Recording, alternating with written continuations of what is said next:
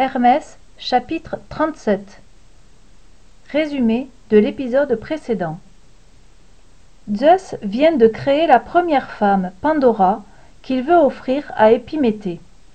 Mais Prométhée, qui se méfie, a fait promettre à Épiméthée de n'accepter aucun cadeau venu des dieux. Le chemin qui menait de l'Olympe à la maison d'Épiméthée parut bien court à Hermès. Pandora était une compagne de route charmante. Elle posait mille questions sur le monde qui l'entourait, et Hermès était heureux de lui avoir offert cette curiosité. Lorsqu'ils arrivèrent près de chez Épiméthée, Hermès regrettait de devoir se séparer de Pandora. Mais il avait une mission à remplir. Il lui demanda de l'attendre à quelques mètres de la maison et se dirigea vers la porte d'entrée. Épiméthée s'avança sur le pas de sa porte pour accueillir le messager de Zeus. Bienvenue, Hermès. Qu'est-ce qui t'amène dans ma maison? lui dit-il. Je t'apporte, je t'apporte un cadeau de la part des dieux de l'Olympe, répondit le messager.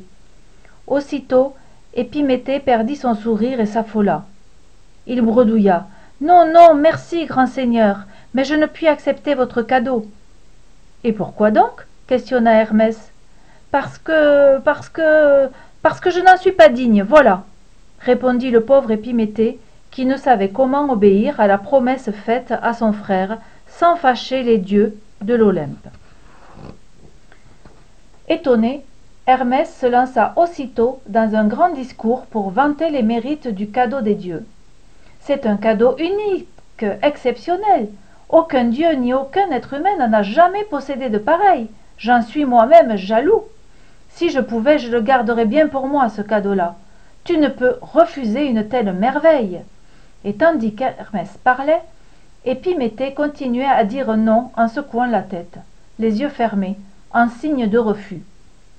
C'est alors qu'une toute petite voix dit hum, hum, Quelqu'un aurait-il un peu d'eau fraîche à m'offrir? C'était Pandora qui, poussée par sa curiosité, s'était avancée d'elle-même vers la maison d'Épiméthée. Épiméthée regardait Pandora les yeux écarquillés.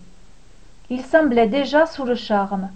Pandora lança un clin d'œil complice à Hermès tout en s'inclinant devant Épiméthée pour le saluer. Alors, comment trouves-tu le cadeau que les dieux t'ont préparé? demanda Hermès d'une voix malicieuse. J'accepte bredouilla Épiméthée, qui se dépêchait de faire rentrer Pandora et courait lui chercher de l'eau fraîche. Hermès fit un petit signe d'adieu à Pandora et repartit, mission accomplie. Tout en volant vers l'Olympe, il se demandait pourquoi Zeus avait fait ce cadeau à Épiméthée. Il n'allait pas tarder à le découvrir. Mais auparavant, une surprise désagréable l'attendait. Il survolait une haute chaîne de montagnes appelée le Caucase lorsqu'il vit une masse sombre inhabituelle qui semblait comme accrochée à l'un des sommets il fit un petit détour pour voir de quoi il s'agissait et ce qu'il découvrit fut un terrible choc. Prométhée était enchaîné là presque nu à cette montagne. Ses cheveux longs lui couvraient le visage. Son corps martyrisé par les chaînes était exposé au vent glacé. Zeus venait de se venger. Prométhée lui avait désobéi deux fois de suite il l'avait condamné à être ainsi enchaîné à cette montagne pour toujours. Et soudain une ombre gigantesque s'approcha du titan enchaîné. C'était l'aigle royal de zeus. Le féroce animal se posa sur prométhée et se mit à lui dévorer le foie avec son bec. Hermès était si bouleversé qu'il n'arrivait plus à voler. Des larmes coulaient sur son visage. Le vent balaya les cheveux de prométhée et Hermès découvrit le visage du titan enchaîné. Lui ne pleurait pas. La douleur le faisait grimacer, mais il gardait une figure noble et fière. Malgré tout, Zeus n'avait pas réussi à vaincre Prométhée. L'aigle s'éloigna. Hermès vit que le foie de Prométhée repoussait aussitôt. Il comprit que chaque jour, l'aigle revenait dévorer le foie du titan enchaîné. Une grande tristesse l'envahit. Qui allait désormais veiller sur l'avenir des hommes? À suivre.